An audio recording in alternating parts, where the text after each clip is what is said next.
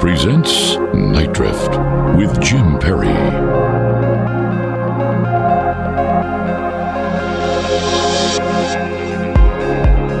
Good evening.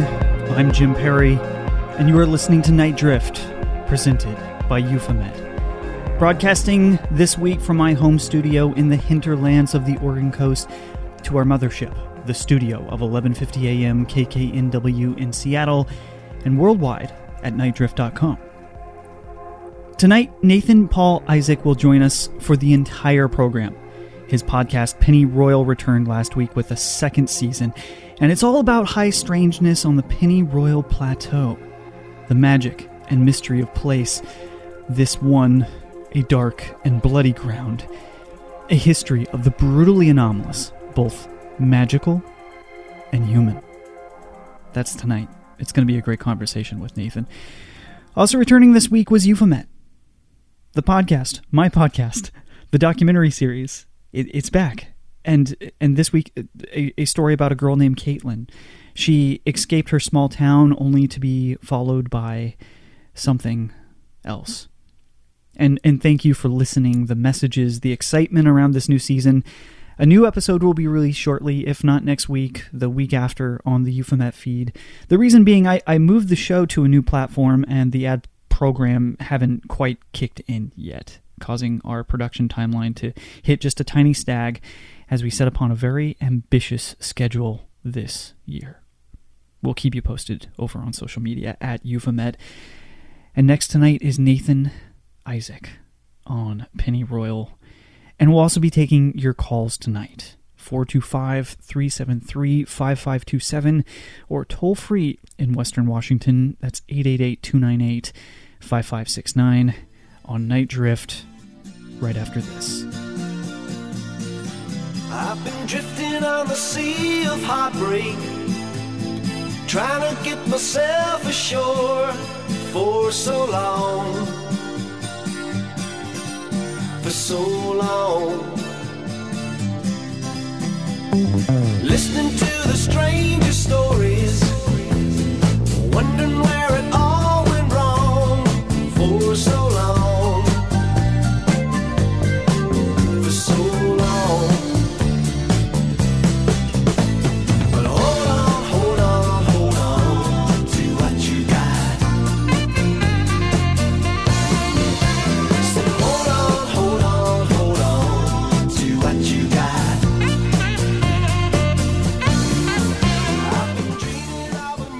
show on social media at Euphomet, E U P H O M E T. You drive through a pool of gore and you turn around and you see you're making tracks on the road with blood. Coyote blood. It's one of the many statements made in the Pennyroyal series that is cutting, telling, and exposes you to the nakedness of a strange, strange place and its violent history out front of your headlights on a dusty road.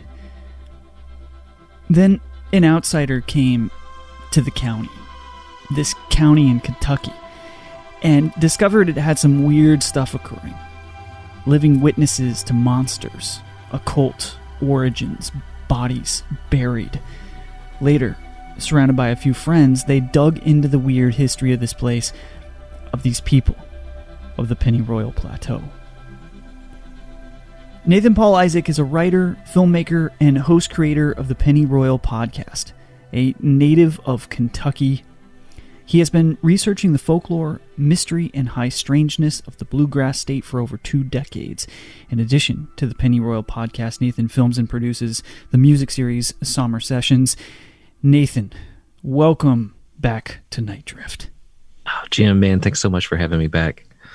I got so many comments from your last appearance on the show we did just two weeks ago, and uh, so uh, you know, I'm welcoming you back with uh, as as little hyperbole as possible, my friend. As uh, I think a lot of people are excited to hear from you, and a lot of people are listening to Pennyroyal. Um, so, listen. So last time you described to me the weird signs and graffiti that started popping up downtown after the debut of your first season, and you sent me the photos.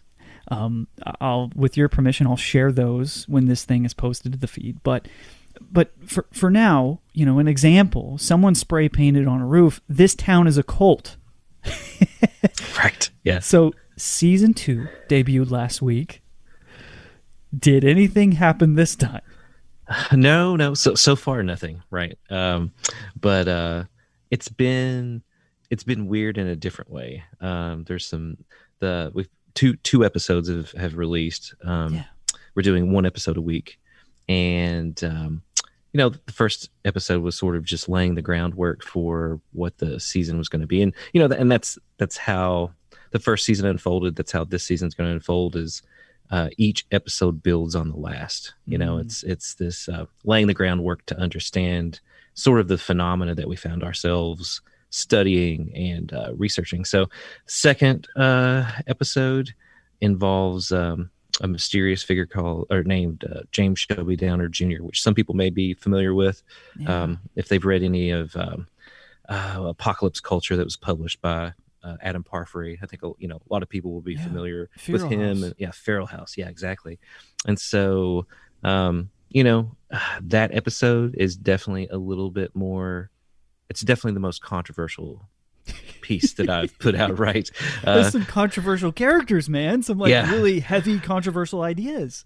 yeah and so um uh i'm you know i'm not saying i'm nervous about things like that I, you know with all of this i try to approach it with uh, uh very kit gloves you know um Sure. I, tr- I tried not to um um you know definitely be defamatory you know defamatory or say anything but you know at the same time i, I still needed to address the issues of those people you know um and if you've listened to the episode you know i'm not going to name anybody but but definitely it's it's one of those things that i didn't expect to be delving into and Yeah. it's um you know there there are two more episodes that sort of go deeper into this but you know Wow.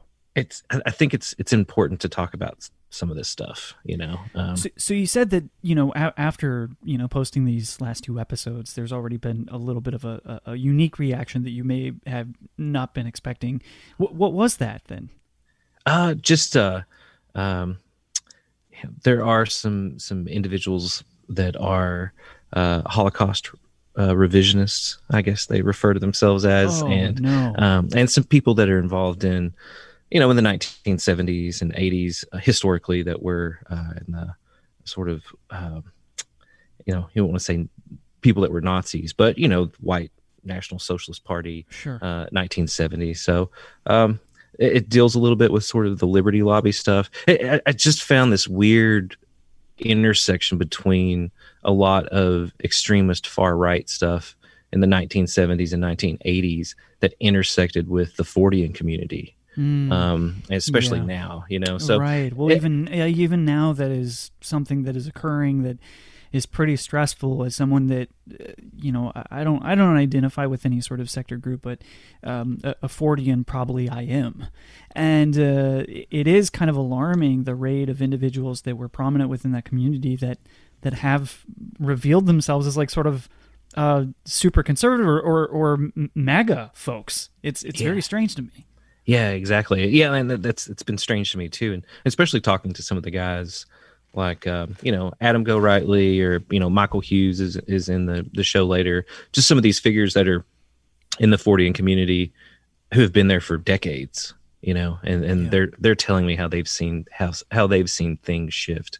Um, but you know, I think that's this season is very important to me um, to communicate sort of where some of these ideas that Mm. because you know a lot of the stuff that that I've been looking into in terms of synchromysticism um and and you know I, I think because of the success of Hellier um a lot more people are into what I would call synchromysticism you know synchronicities and and I th- that's getting a lot of attention right now and I think it's important to look at where some of the foundational parts of those ideas come from you know? Th- it's not Yes, it's not it's not so simple just to be like oh i'm into coincidences right? Yeah. because you know like it's it's it's a little bit more nuanced than that. And and so i i really part of it became that but part of the the season story is understanding historically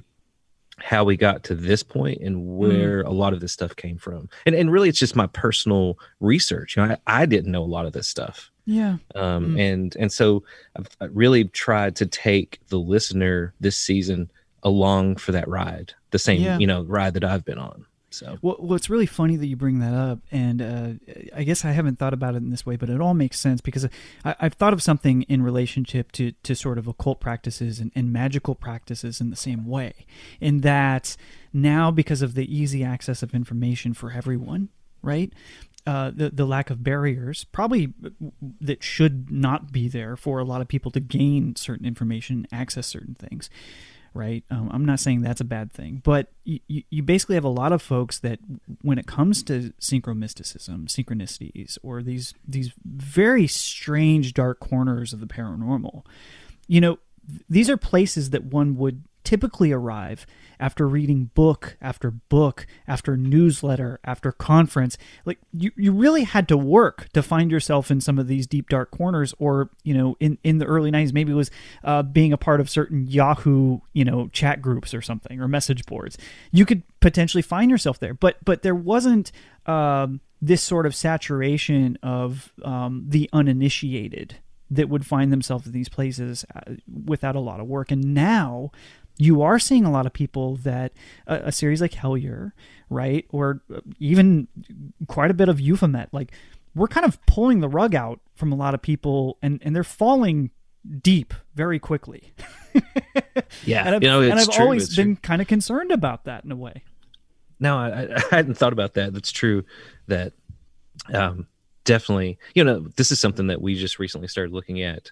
Um, you know, you can only find so much stuff online, especially people like Downard, right? Yeah. Um, but we started diving into the old Usenet groups, right? Mhm. And people have archived alt dot conspiracy. And I've never looked at that stuff. And, and if you do a Google search, you're not going to find anything. You've got to go into these archives, right? Wow.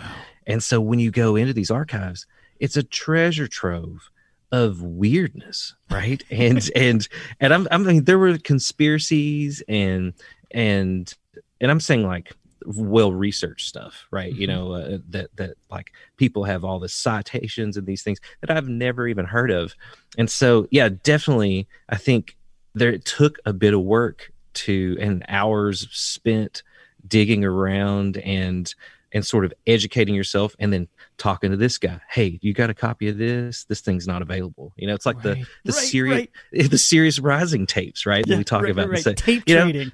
Dude it took me forever to get those right and and and and right now some some people are like well why don't you just release those or why hasn't someone released those but it's not you know those are kind of things that do you want to release that there's a lot of Right. of stuff on there that it, someone who's not taken the time to sort of build a foundation to understand some of this stuff right like exactly what you were Yeah. saying Mm. um it can trip them up i think Right. Uh when they're exposed to this because you've got to have the context i think you Mhm. have to have the context to to look at some of this more esoteric stuff you know We've i mean seen more than ever how unresponsible misinformation gets out there uh, almost as a virus and can change the course of our human narrative very quickly with with with BS, right? yeah and and, and that that's that's the other thing that i really want to tackle you know this season in which people will will, will listen to is this idea of narratives and and of controlling narratives you know that people that are that are that are good at um repurposing folklore. Mm, um i'm not sure have you do you um are you familiar with hookland hookland at all? No, um tell us about it. it, it's um, um, a it's a Twitter account um, that is online out of England, and so it's a fictional um, a fictional county that doesn't Huh. exist, right? Wow. And so there's all this weird occult stuff that happens, but um, in that story, um, there's a lot of uh, he t- he tackles this idea of fascism stealing the local folklore and so he's he's built this as a project s- Ah. to combat against that um and so you know it's just one of those things that I got into it. I, I, started reading it, and at first, I swear, I didn't realize that it was um, that it was actually not a real place at first, right? right?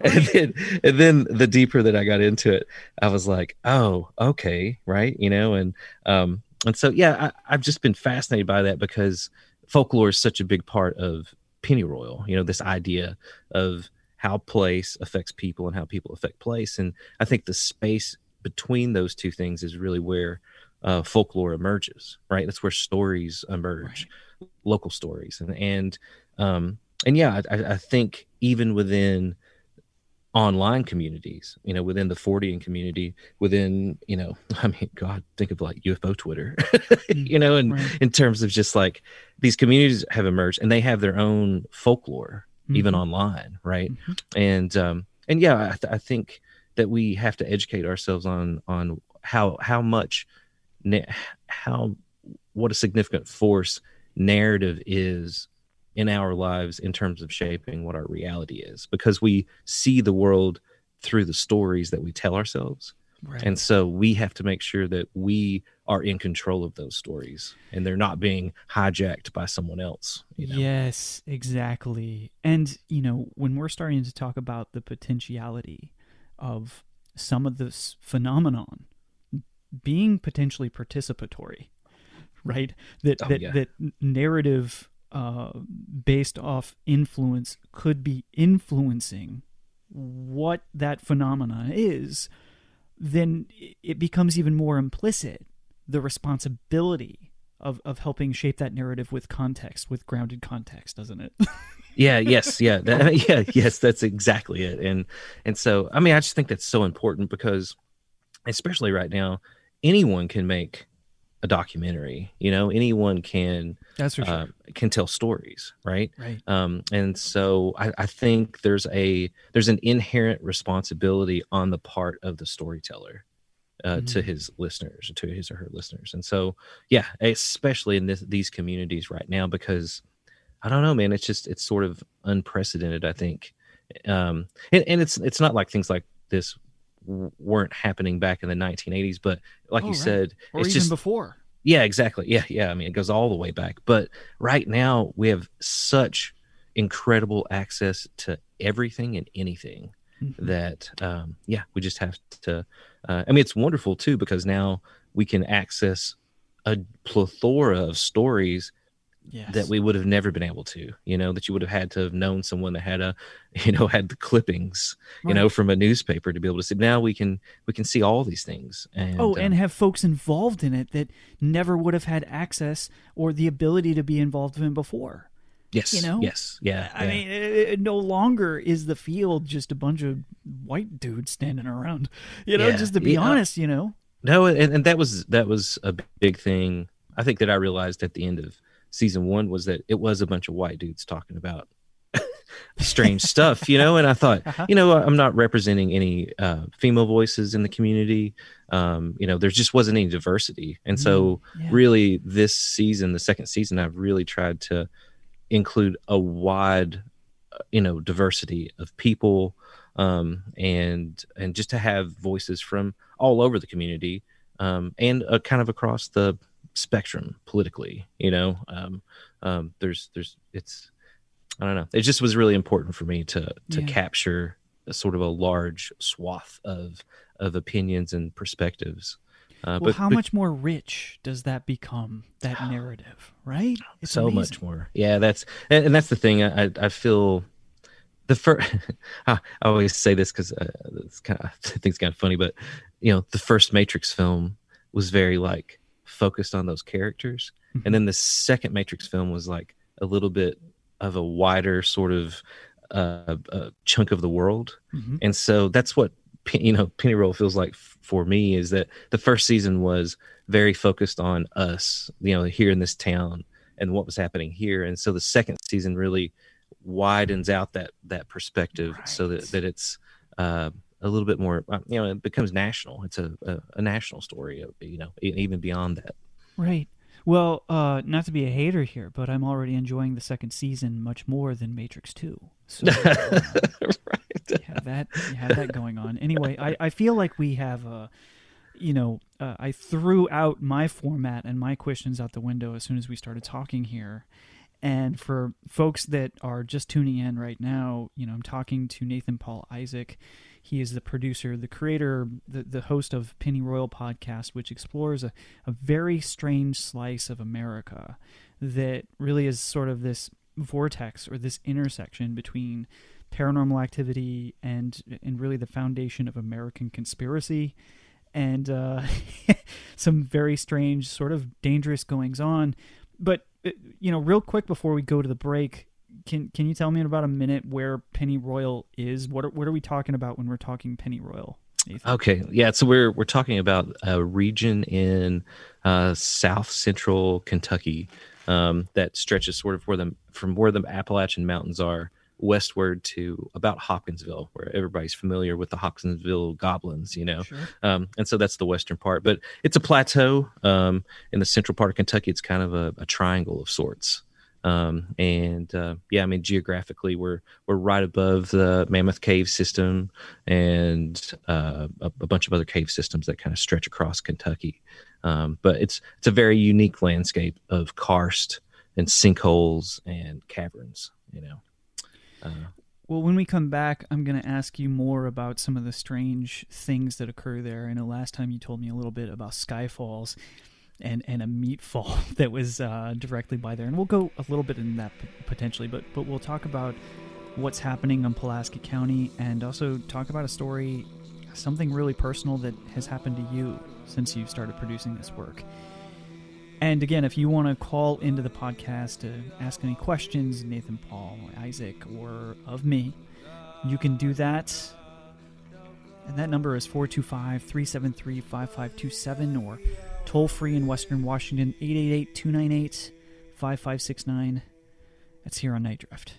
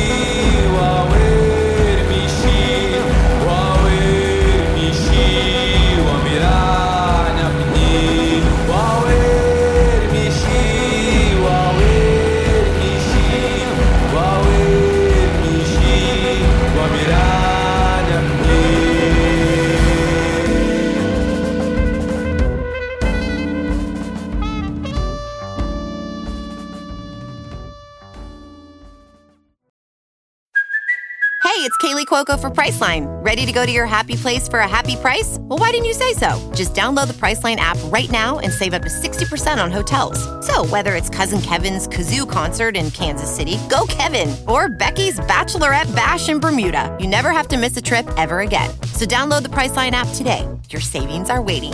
Go to your happy place for a happy price. Go to your happy price, Priceline. We are back here on Nite Drift. If you want more of the program, you can find it on the Euphomet feed, wherever you listen to podcasts. For more information, visit euphomet.com and make sure to follow us across social media at Euphomet. And do you have a paranormal experience that has maybe changed your life, given you new perspective, something you just can't shake that you feel like you need to share? Well, you can share it with me at jim at euphomet.com, and maybe potentially you can be a feature on the program. As for tonight, you heard the call in numbers. If you'd like to join the conversation, go ahead and give us a ring. I'm back here with Nathan Paul Isaac of the Pennyroyal podcast, talking about the series and high strangeness of Pulaski County, Kentucky. welcome back to the show, Nathan. Hey, Jim. Thanks, man. Thanks. So we got heavy into philosophy there. And maybe we'll steer right back on the, the dusty dirt road there in Kentucky and get back to some of the other things that people are actually experiencing down in Pulaski County. yeah i mean this is uh, that's the, the you know the, the show initially was was me looking into why this partic- particular place experiences so much strange phenomena Hmm. you know it's it's it's you know we talked about this the last time i mentioned the um the kentucky anomaly you know that this is this specific county is right in the center of what nasa refers to as the kentucky anomaly which is the largest spike of geomagnetic uh, energy in north america right uh, so sedona sedona is the other you know other spike and there's one in alaska but strangely enough right here in kentucky uh, is the biggest, and they don't know why. But he- you know, I, the question that I was posing initially was, you know, there's this preponderance of UFO sightings here, cryptid sightings. Uh, people see alien big cats. Um, lots of strange, lots of strange things, and and people have had time slips.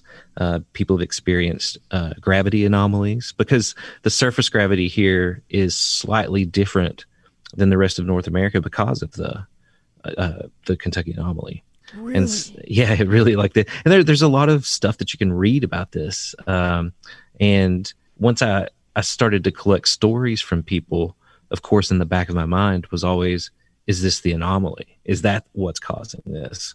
Right. Um, How uh, could you not at that point? Yeah, yeah. And so, um, and and you wonder if it's attracting things here.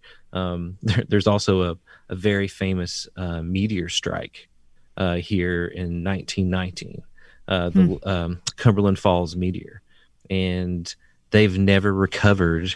They they, they recovered a 54 pound uh, piece of the meteor, but a larger a, a piece larger than 54 pounds has never been recovered.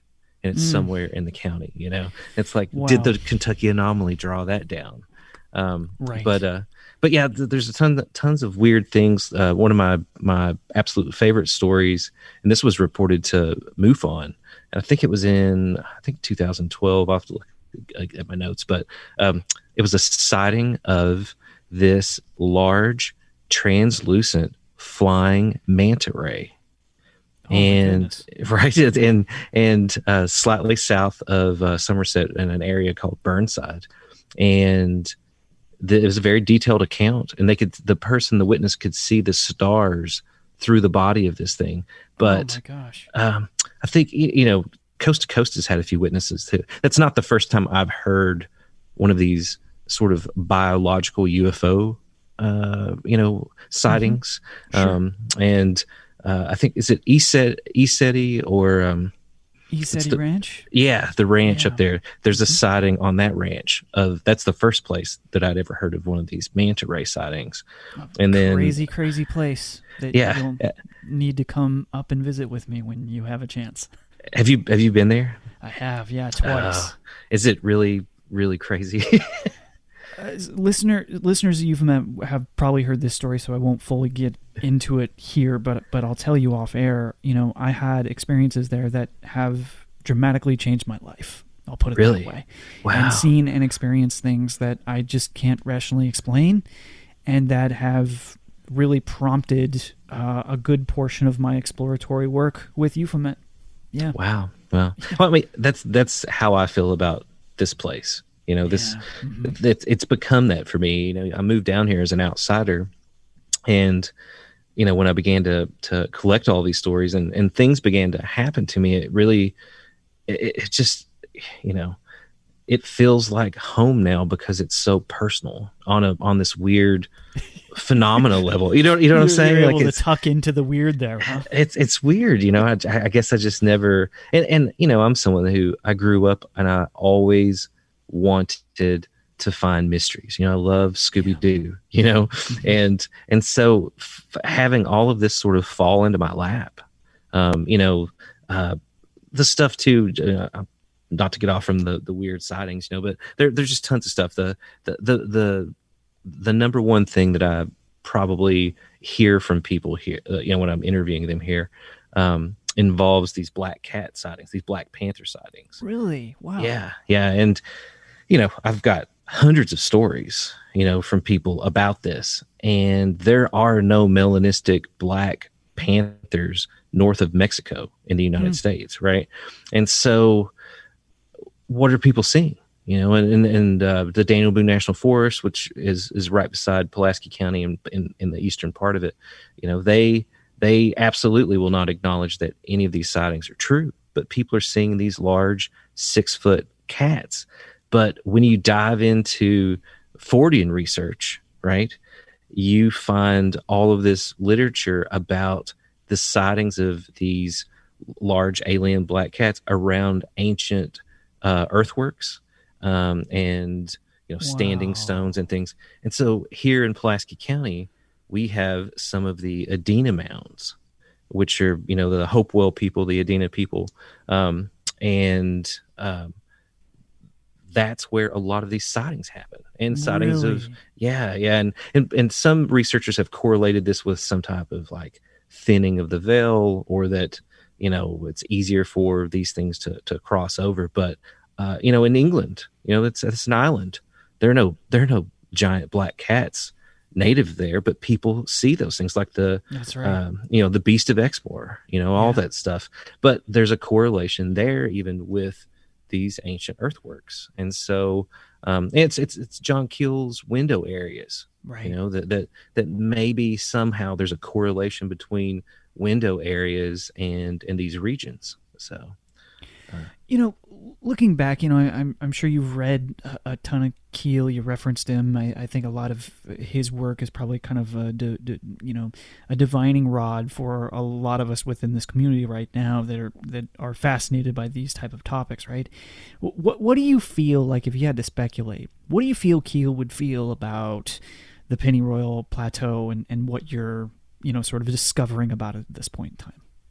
I think he would definitely be digging into it hardcore mm-hmm. you know um I, so much so so many strange things happened when you you know read about the the mothman sightings mm-hmm. the and i'm not even talking about the paranormal stuff it was like right. the other things that were happening to him the phone calls yeah. the uh, people parading as him um, all of these things that were sort of paranoia inducing right mm-hmm that seem to be a symptom of high strangeness right? there's the there's the seeing bigfoot or seeing the the ufo but then there's you know after you see the ufo you've got poltergeist activity in your house right? right or you start receiving weird phone calls or you start seeing these things and and it's like what is that part of it and and digging into the pennyroyal mystery those things started to happen you know that's mm. what i was mm. trying to document is it's the weirdness and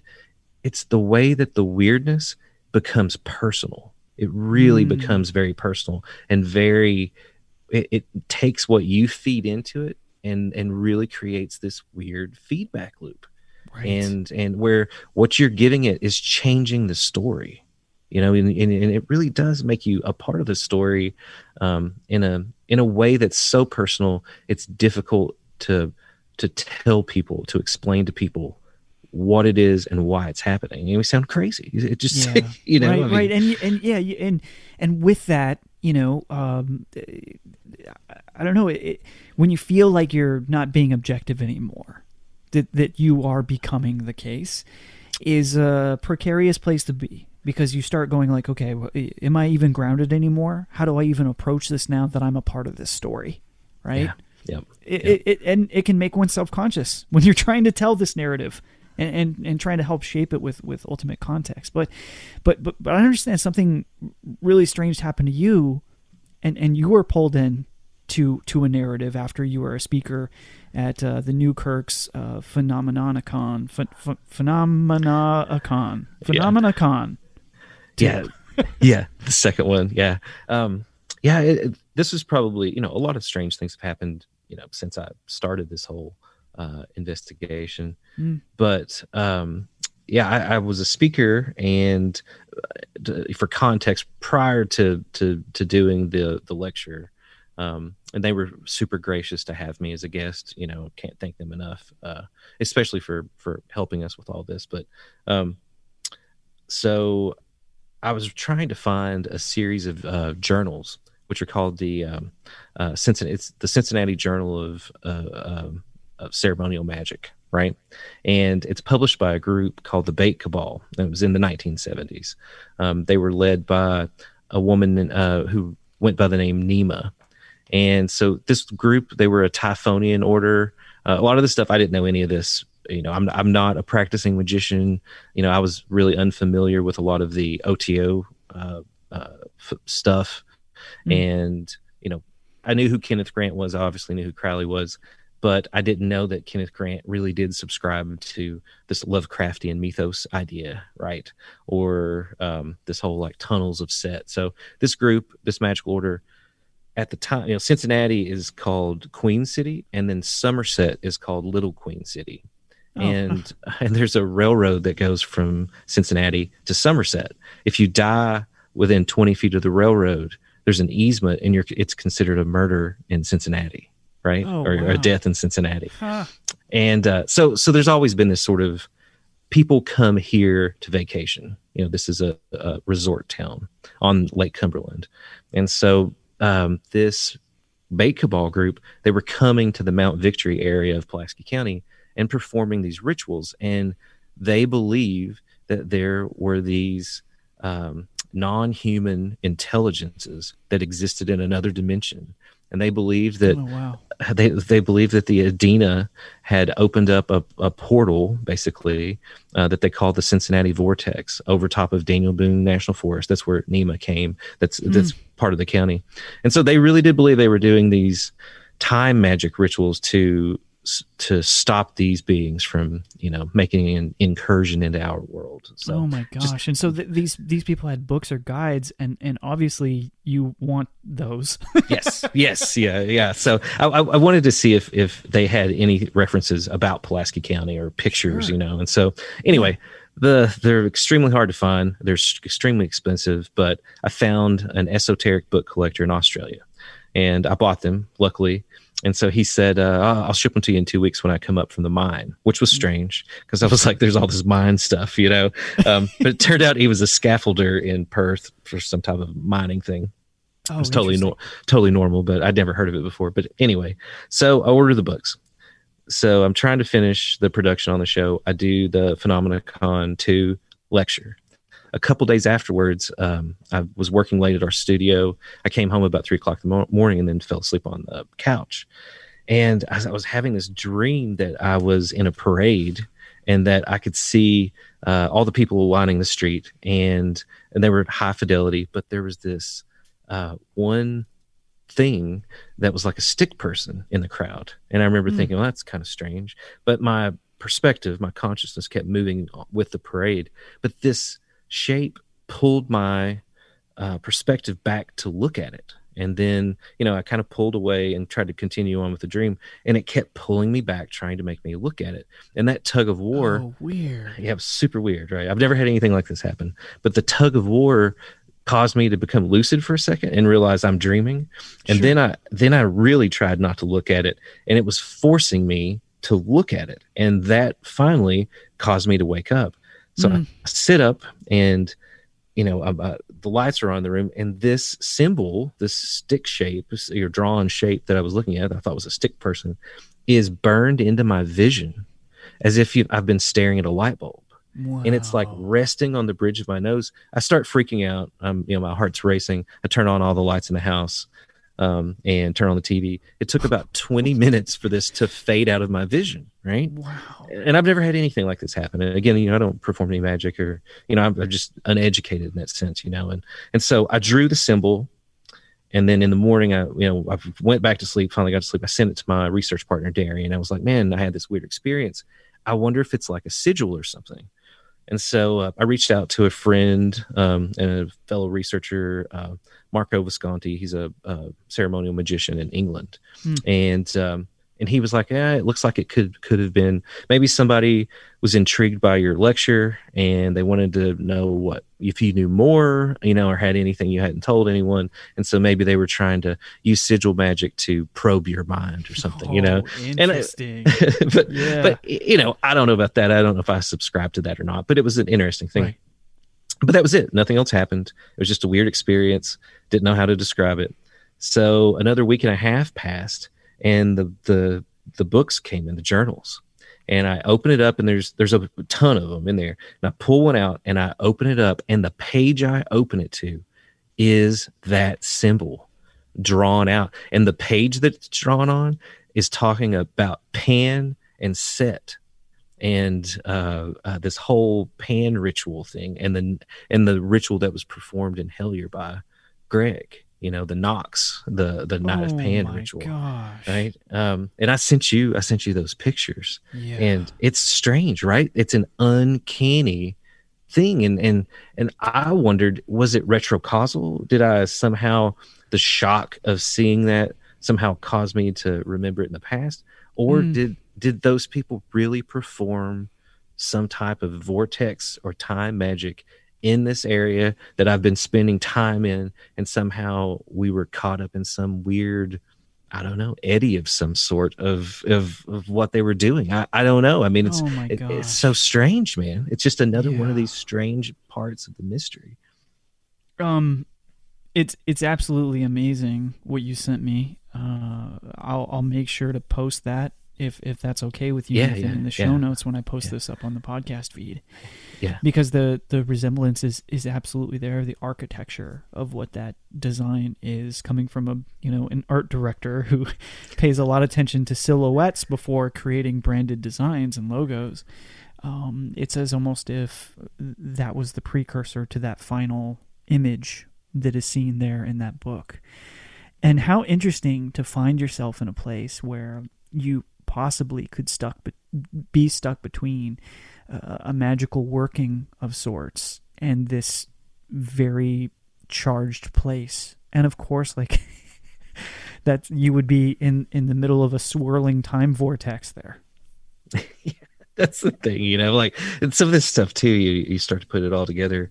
Um, you know, and what we're talking about now seems so esoteric, but then there's these strange figures like the Gaterma character, Mr. X, you know, that we found in the first season. You know, he he buys this mine down here in, in Pulaski County, and the mine it turns out was owned by Vice President Spiro Agnew. And it's like, why why does the Vice President of the United States own this mine at the end in the 1970s when he bought it? Yeah. And then Ah. this figures a possible Nazi intelligence agent that was uh, tied into the JFK assassination, all this stuff. So that was the first season, and I was like, "There's no way we could find something this crazy." And then during the course of producing the second season, we found this figure named Chuck Hayes, and if you Google him and go deep into uh, all the conspiracy conspiracy stuff online, there's two X Files uh, episodes based on this guy.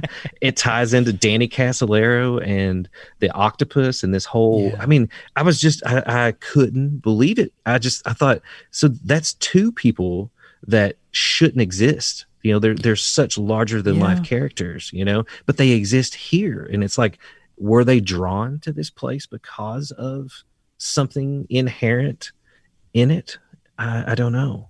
What is the relationship to those early spooks and these charged places? Because every time we go into the history, whether it's Point Pleasant and the surrounding area, whether it's Pulaski County, whether it's Maury Island, these same individuals keep popping up and have some sort of interaction with the narrative that is shaped. So, so what? So what is going on there? I don't know. I mean, that's because that is the thing. It's like you you're in the paranormal, and then these these spooks pop up. Exactly. You know, it's like the uh, Kelly Hopkinsville thing. Yeah. That's the only time. That's the only official case that the CIA has ever sent an agent to do a report on, and they sent a stage magician. John Mulholland, the guy that Mm. wrote their their book on uh, pickpocketing and all that stuff, right? Mhm. And so they actually sent him on behalf of the CIA to see if the the goblins were some kind of you know I guess a, a, a Cold War trick Right. you know um but Yeah. it's so strange a stage magician and then that guy shows up in the uh uh, if anyone's ever seen Wormwood, but the story of uh, Frank Sure. Ol- Frank Olson, you know the L- the LSD, the MK Ultra stuff, that same stage magician, uh, his business card was in Frank Olson's uh, wallet after he was thrown from the window and and supposedly jumped from you know committed suicide, but a lot of people think he was thrown from the window. But it's like all of these people, and it's like what is all of this tied into you know. Well, and, and is it going to be amazing when the individuals right now who are obsessed with this kind of UAP disclosure movement, right? Uh, the new individuals that are interested in this and, and maybe are not predisposed to how intertw- intertwined the history of UFOs are with American conspiracy, and that you almost can't separate the two. Oh, they're, they're- yeah, so foundational in the modern era. Yeah, absolutely, and especially if you look at um, George Hunt Williamson and Adamski, right? Yeah. And and these guys at Mount Palomar, and then Downard shows up at the same time they're there, and uh, you know Really? we found yeah Downard is there when Adamski's there, and that's uh, one of the episodes uh, that's coming up this season. Oh, I can't So, wait for that one. Uh, and, and did you know there was an OTO lodge on Mount Palomar where Adamski was, where these contactees, like where that movement started?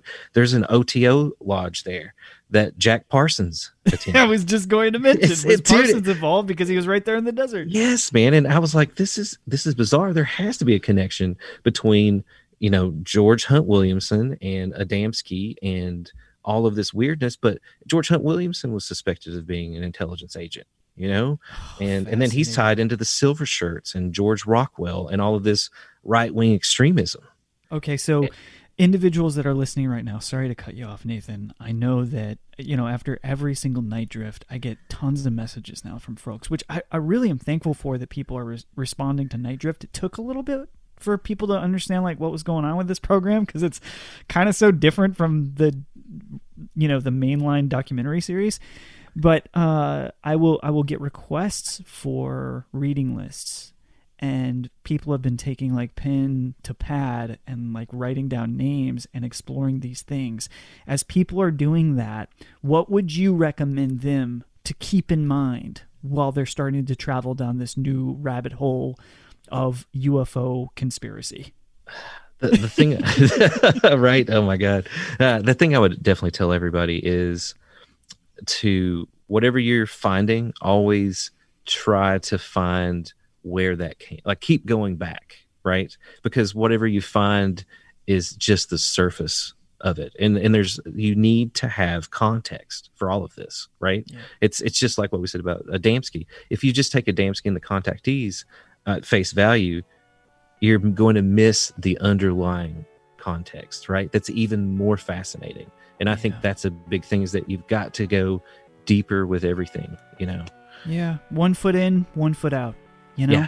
Yeah. Keep in mind that all this is uh, a lot of tricksters involved too. Oh, this God. entire thing, so you don't know what is real sometimes. Well, Nathan, uh, it was amazing chatting with you again, my friend. I I would love to have you back on soon. Um, it, I good luck with everything, Penny Royal. And where can people find the podcast? Uh, it's on all the platforms. Um, you know, I Spotify looks great with, with the colors and everything, but um, our website is uh, pennyroyalpodcast.com. Uh, we have a Patreon that folks can join too, the Liminal Lodge, if you want to help us out with the research. And uh, yeah, thank you so much, Jim, for having me back on the show. You don't know how much I appreciate it. So. Awesome, thanks, man. Well, good night, everybody. Thank you so much for listening to Nite Drift again. Until next time, keep looking up.